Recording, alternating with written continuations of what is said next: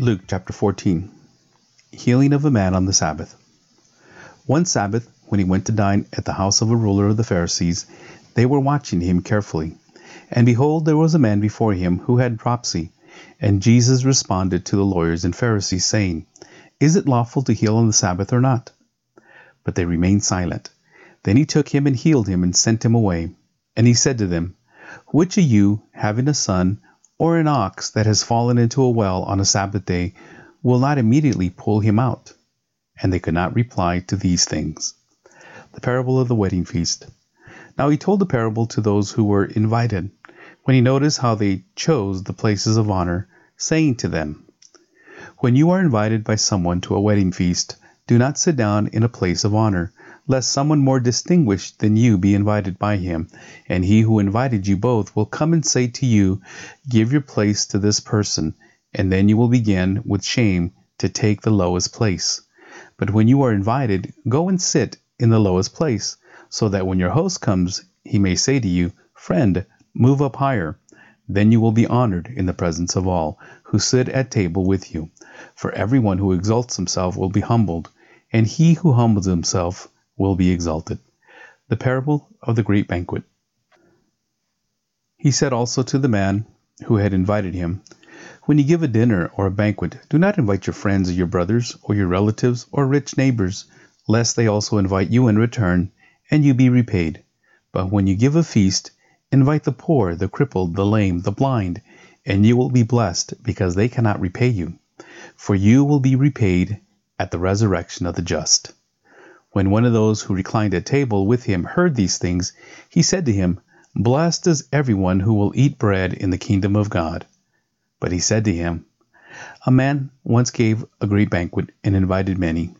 And at the time for the banquet he sent his servant to say to those who had been invited, Come, for everything is now ready.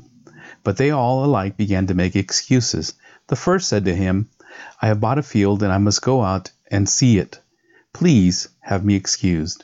And another said, I have bought five yoke of oxen, and I go to examine them. Please have me excused. And another said, I have married a wife, and therefore I cannot come. So the servant came and reported these things to the master. Then the master of the house became angry and said to his servants, Go out quickly to the streets and lanes of the city, and bring in the poor and the crippled, and blind and lame. And the servant said, Sir, what you have commanded has been done, and still there is room.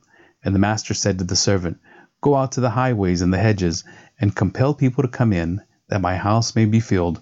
For I tell you, none of those men who were invited shall taste my banquet.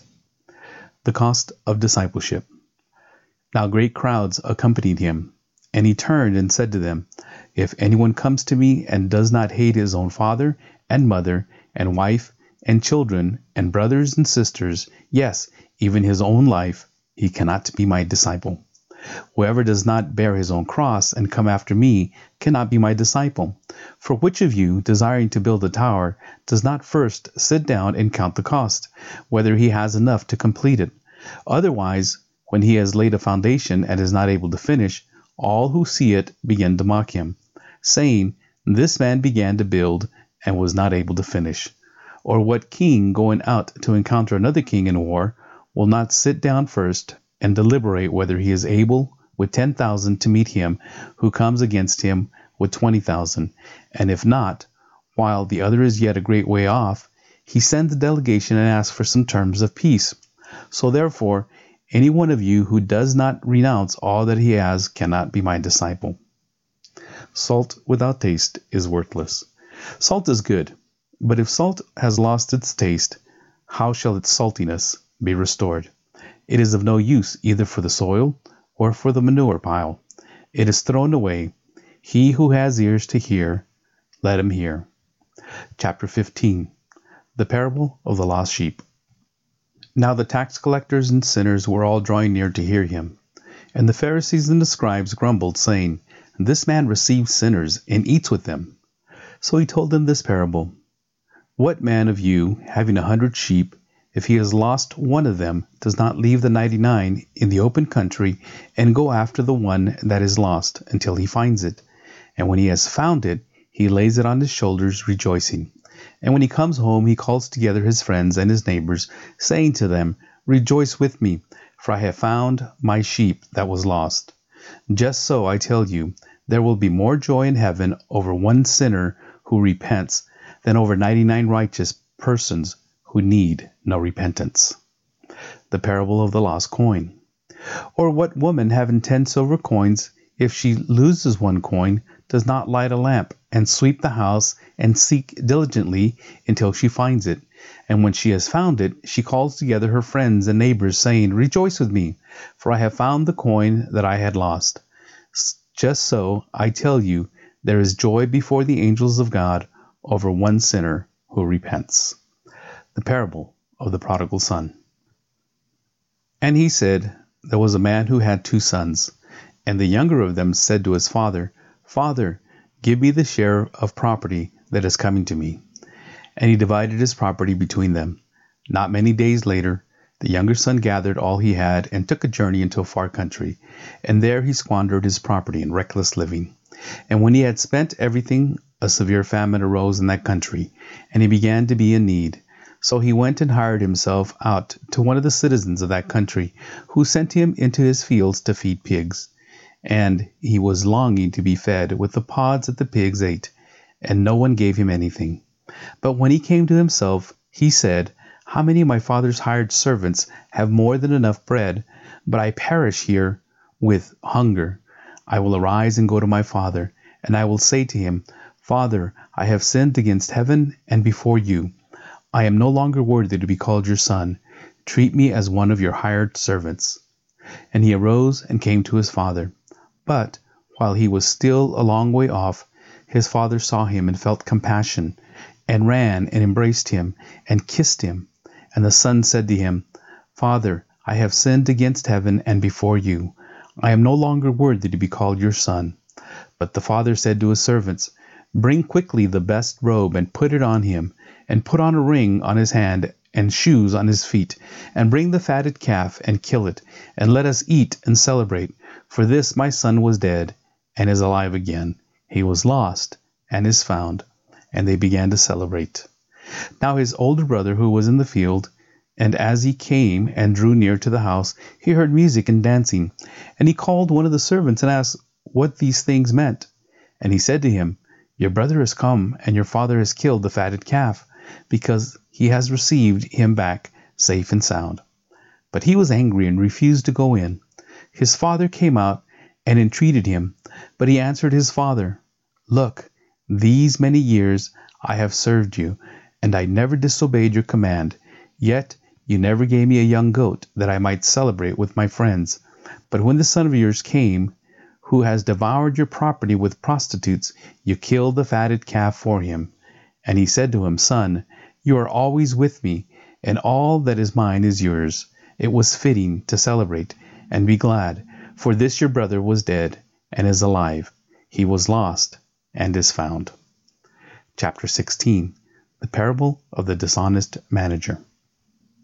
He also said to the disciples, There was a rich man who had a manager, and charges were brought to him that this man was wasting his possessions. And he called him and said to him, What is this that I hear about you? Turn in your account on your management, for you can no longer be manager. And the manager said to himself, What shall I do? Since my master is taking the management away from me, I am not strong enough to dig and I am ashamed to beg. I have decided what to do, so that when I am removed from management, people may receive me into their houses. So summoning his master's debtors one by one, he said to the first, How much do you owe my master? He said, A hundred measures of oil.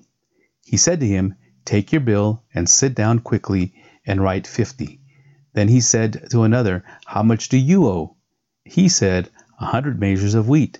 He said to him, Take your bill and write eighty. The master commended the dishonest manager for his shrewdness, for the sons of this world are more shrewd in dealing with their own generation than the sons of light. And I tell you, make friends for yourself by means of unrighteous wealth, so that when it fails, they may receive you into eternal dwellings. One who is faithful in a very little is also faithful in much, and one who is dishonest in a very little is also dishonest in much. If then you have not been faithful in the unrighteous wealth, who will entrust you to true riches? And if you have not been faithful in that which is another's, who will give you that which is your own? No servant can serve two masters, for either he will hate the one and love the other, or he will be devoted to one and despise the other. You cannot serve God and money. The law and the kingdom of God. The Pharisees, who were lovers of money, heard all these things, and they ridiculed him. And he said to them, You are those who justify yourselves before men, but God knows your hearts. For what is exalted among men is an abomination in the sight of God. The law and the prophets were until John. Since then, the good news of the kingdom of God is preached, and everyone forces his way into it. But it is easier for heaven and earth to pass away than for one dot of the law to become void. Divorce and remarriage. Everyone who divorces his wife and marries another commits adultery, and he who marries a woman divorced from her husband commits adultery.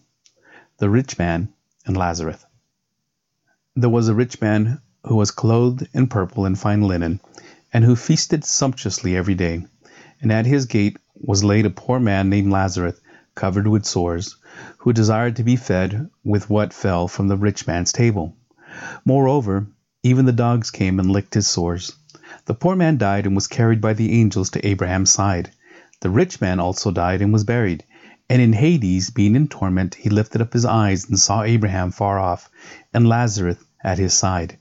And he called out, Father Abraham, have mercy on me, and send Lazarus to dip the end of his finger in water and cool my tongue, for I am in anguish in this flame. But Abraham said, Child, remember that you in your lifetime received your good things, and Lazarus in like manner bad things. But now he is comforted here, and you are in anguish.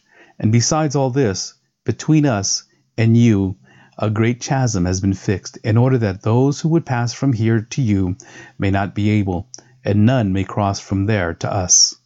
And he said, Then I beg you, Father, to send him to my father's house, for I have five brothers, so that they may warn them, that lest they also come into this place of torment.